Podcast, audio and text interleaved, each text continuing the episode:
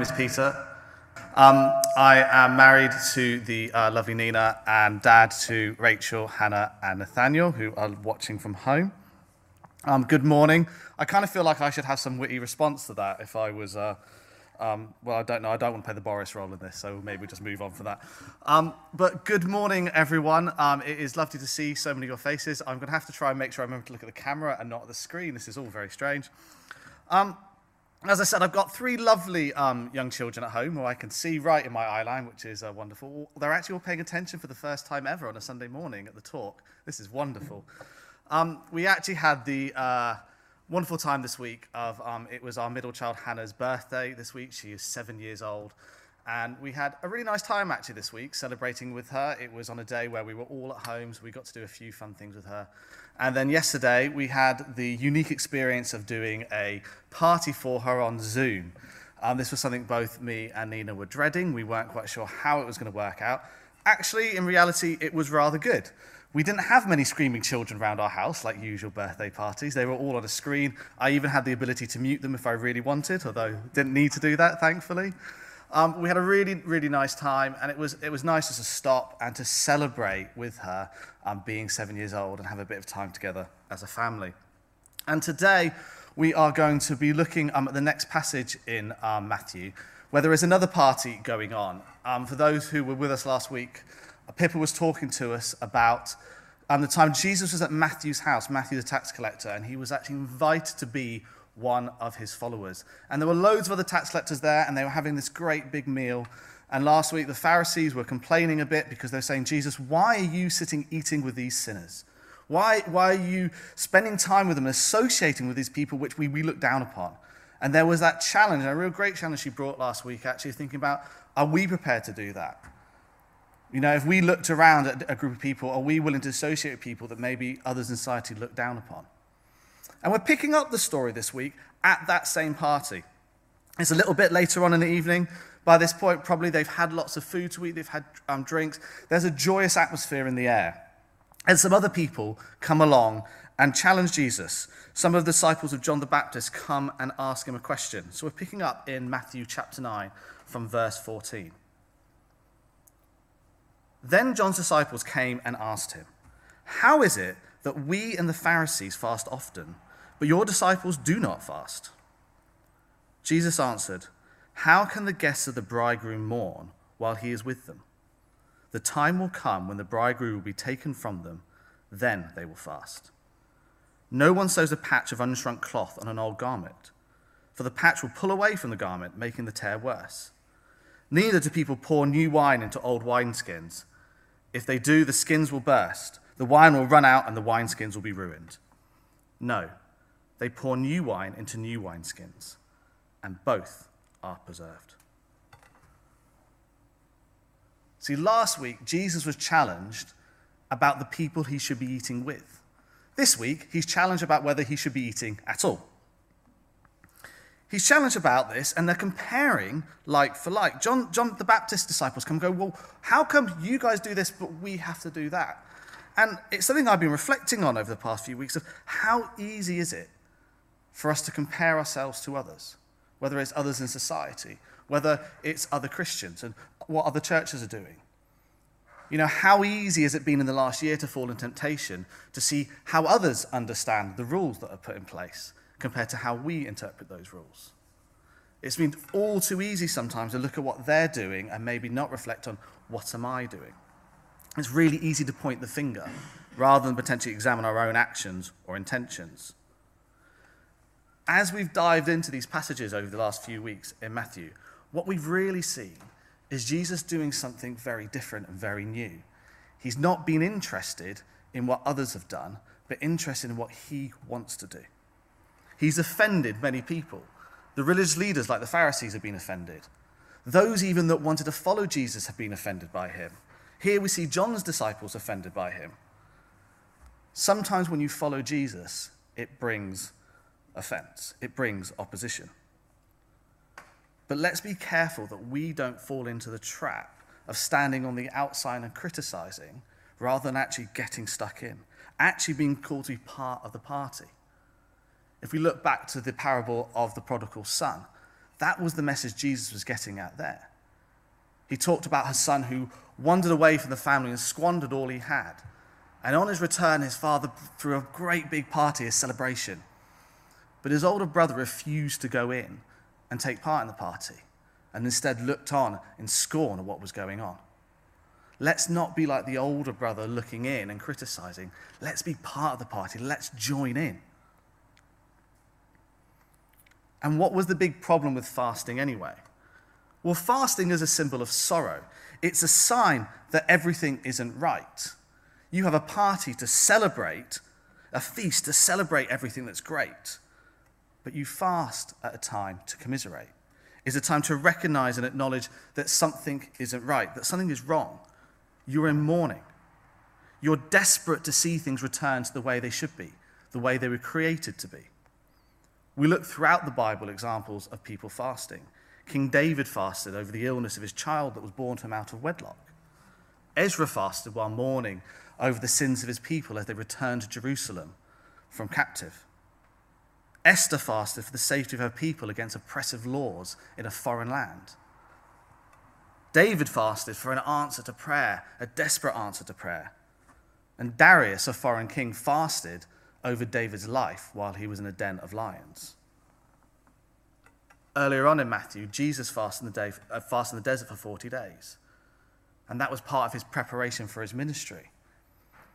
But really, it was a sign that the teaching and healing that he was going to bring, and ultimately the sacrifice that he was going to make, was needed in this broken world.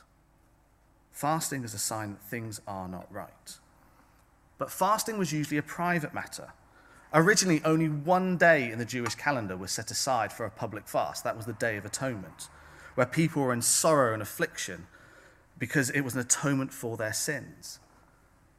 Over time, about 20 of these days were added onto the calendar. And by the time of Jesus, public fasting had become something of a common affair, especially amongst the Pharisees. And this was one of Jesus' real frustrations with them because their faith had become a public display rather than the outworking of inward renewal. The Pharisees even often fasted on Mondays and Thursdays because these were the market days. These were the days where they would have a big audience seeing their piety. But back in, Jesus, and back in Matthew 6, Jesus had already given instructions about fasting. He said in Matthew 6, um, verses 16 to 18, When you fast, do not look somber as the hypocrites do, for they disfigure their faces to show others they are fasting. Truly, I tell you, you have they have received their full reward in full. But when you fast, put oil on your head and wash your face, so that it will not be obvious to others that you are fasting, but only to your Father who is unseen. And your Father who sees what is done in secret will reward you. Jesus doesn't see fasting as bad, but he's not interested in people showing off. So when John's disciples come challenging Jesus about the difference between him and um, his disciples and the Pharisees, Jesus already stated that it shouldn't be done in public. It's between them and God. As a reader of this gospel, we already know what Jesus' thoughts are. But here Jesus switches things around. He questions why the need to fast now at all? Why the need for glum faces? There's a wedding party going on. Richard Foster, in his um, book Celebration on Discipline, describes this, this part of Jesus' teaching, says, In the coming of Jesus, a new day had dawned. The kingdom of God had come among them in present power. The bridegroom was in their midst. It was a time for feasting, not fasting. And Tom Wright puts it like this While other movements were waiting for a new day to dawn, Jesus believed the sun had risen. While John the Baptist movement and the Pharisees were lighting candles to remind them of the light of the previous day, before the present darkness, he was opening the curtains to let in the light of the day that he knew was dawning, even though they weren't aware of it. See, the people of Israel fasted ultimately because despite returning from exile hundreds of years previously, they felt like they were still in exile. The presence of God had not returned to the temple with them. They were still oppressed and under a foreign rule. They were not free. They still longed to be saved for a Messiah. Jesus here is declaring that he is the Messiah, he is the anointed one. Jesus said, A new time is coming and a new time is here, and it's time to celebrate.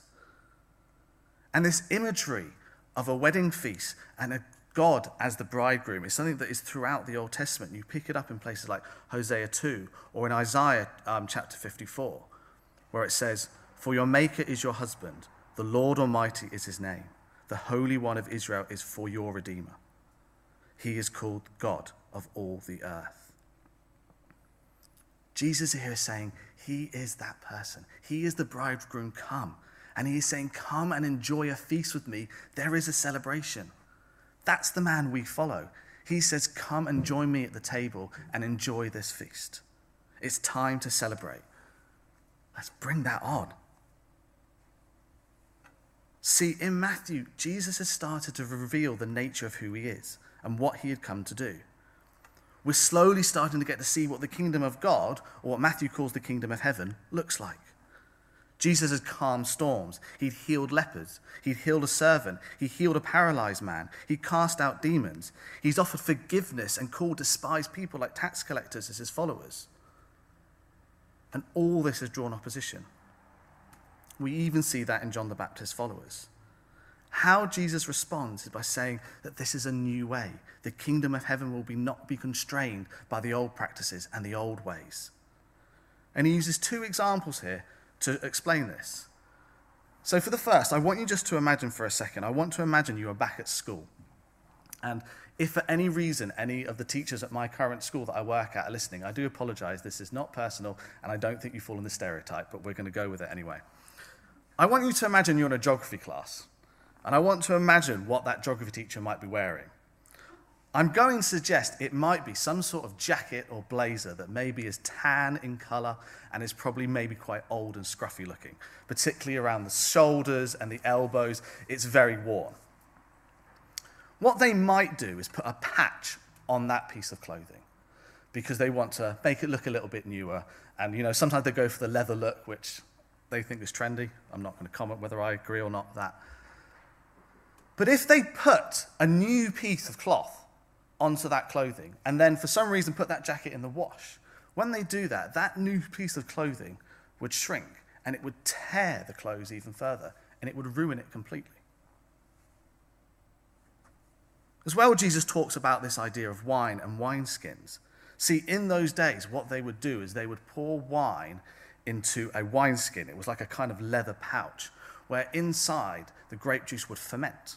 As it did this, the skin was slightly harden and become brittle. If, when it was empty and all the wine was gone, and you poured new wine into that wineskin, because it's already hard, through the fermenting it would burst and break. The wineskin would be destroyed, and you'd ruin the wine, you'd waste the wine. This idea of old and new is also something that Paul picks up in Romans. In Romans um, chapter 4, he says, So, my brothers and sisters, you also died to the law through the body of Christ, that you might belong to another, to him who was raised from the dead, in order that we might bear fruit for God. For when we were in the realm of the flesh, the sinful passions aroused by the law were at work in us, so that we bore fruit for death. But now, by dying to what once bound us, we have been released from the law, so that we serve in the new way of the Spirit, and not in the old way of the written code. See, here Paul is saying that in Jesus, who dies to the old way, we may find new life. We may be raised again with him. The new and the old won't mix. Now, this doesn't mean the old was bad. Yesterday was good, but it's over. Today is a new day. What was good for yesterday is not good for today. Last week, when people were speaking, we heard of the calling of Matthew. And it's right in the middle of all these passages about healing and Jesus doing these great miracles. And when you first read it, you might question why has Matthew included this story of himself and him being called out in amongst all these great stories and miracles and healings? See, what Matthew is really saying to us here is he has been healed. Last week, Matthew arose. He was resurrected from his old life, a life that was looked down upon, where he was continually scorned, to a new life. Jesus and the disciples are celebrating with him in his house because they are in the middle of God's new work. There is an outpouring of mercy and of grace, of joy. To follow Jesus is to find life on a new level. So, my first challenge this morning are you listening and longing for that new life? Because if you are, Jesus is saying, Come and sit with me. You are welcome at my table. You are welcome at the wedding feast. And not only are you welcome, but you are welcome to be his bride. Come and sit down and celebrate. He wants you to experience life on a new level. And secondly, there's a challenge for all of us as individuals, for us as a church, and in a greater sense a community and society at large. This past year has been something completely unexpected. Things don't look the way they used to. The way we work, the way we live, the way we do church, the way we interact with each other has drastically changed. Are we just going to go back to the way it was before? Are we simply longing for normal? This is something that I've really been reflecting on for a while now and really challenged this week. I was in um, Encounter on Wednesday, and Rachel Maskell said one line to me that just stuck with me and has been there ever since. She said, Normal was broken and didn't work for too many people. And she was talking sort of about society in general, about the idea, and it's a phrase that I've seen um, a few times over the last year mentioned, saying, Yes, we're all in the same storm, but we're not in the same boat. There is inequality all around us. Some of us have privilege and some of us do not. Some of us have probably found this year quite relaxing and easy, and others have found it particularly challenging and hard. See, I think in this moment we have an opportunity for something different, for something new. I'm going to do, um, I, I, explained to Bethany what I was doing here, and she said, Well, I wasn't expecting that. Is I want to quote an advert for you that um, Richard Ayoade's in. And I think quite fittingly, he wears in this advert a very fitting geography teacher's jacket. And he says in the advert, Why wait for normal? Let's build the new different. We are not an island. We are part of something far, far bigger.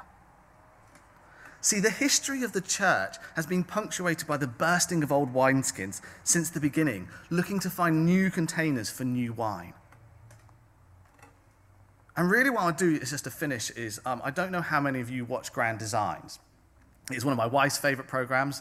Um, I sometimes end up watching it because I don't always get a say on the controller in our house.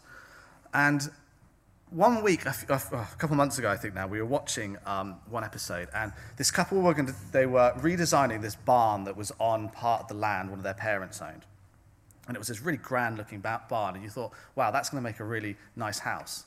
But actually, what they had to do for this barn is they had to strip it back. The walls had to come off, the roof had to come off. They even had to re establish the foundations of this place. In the end, it was, had a complete new look, a new design, a new purpose. And I think we have a choice here. Are we willing to just go back to the way our life was and maybe put a fresh coat of paint on and say, that will do? Or are we willing to knock down a few walls and really see some change, really see something new. We have an opportunity because we live in that time. That's right. We have an opportunity to fast at the moment because we live in that time between when Jesus came and when he returned. There's an acceptance in the moment that we, we still have not got that place where the kingdom of God has fully come on earth. We still want to see more of Jesus. We want to see God's kingdom grow. We fast because we mourn and long for that. We recognize that everything in this world isn't right, but we are also called to celebrate. This morning, you are invited to sit at the table with King Jesus. We are invited to eat and celebrate with him. And we are called, we are called to bring his kingdom on earth as it is in heaven. We are called to knock down walls and rebuild the house. Why wait for normal? Let's build a new different. We are not an island. We are part of something far, far bigger. As we move it back into a time of worship, I just want to pray for us, um, us as individuals, us as a church, us in our local communities, just that, that God can stir that in our hearts. So let's just have a moment on um, prayer. Jesus, I thank you that you came and you were that anointed Messiah to save us. You came and you did heal. And you called us to sit down at your table and celebrate with you because the wedding feast was beginning. And I pray for all of us who, who don't necessarily feel like we are welcome or not we don't deserve it, that you will, your spirit will just touch us and reveal a fresh understanding of your grace, of your love, of your mercy. That we will, we will have the courage to come and sit down at your table and eat with you. And Father, I pray as well that we will have the boldness and the courage in this time that we are moving into to not just put a fresh coat of paint on the walls, but to knock the walls down and build something new. In our lives, in our communities as a church. That we won't just settle for returning to normal, but push through to see more of your kingdom emerging as the curtains open and the sun shines, to see your kingdom here on earth as it is in heaven. Thank you, Jesus. Amen.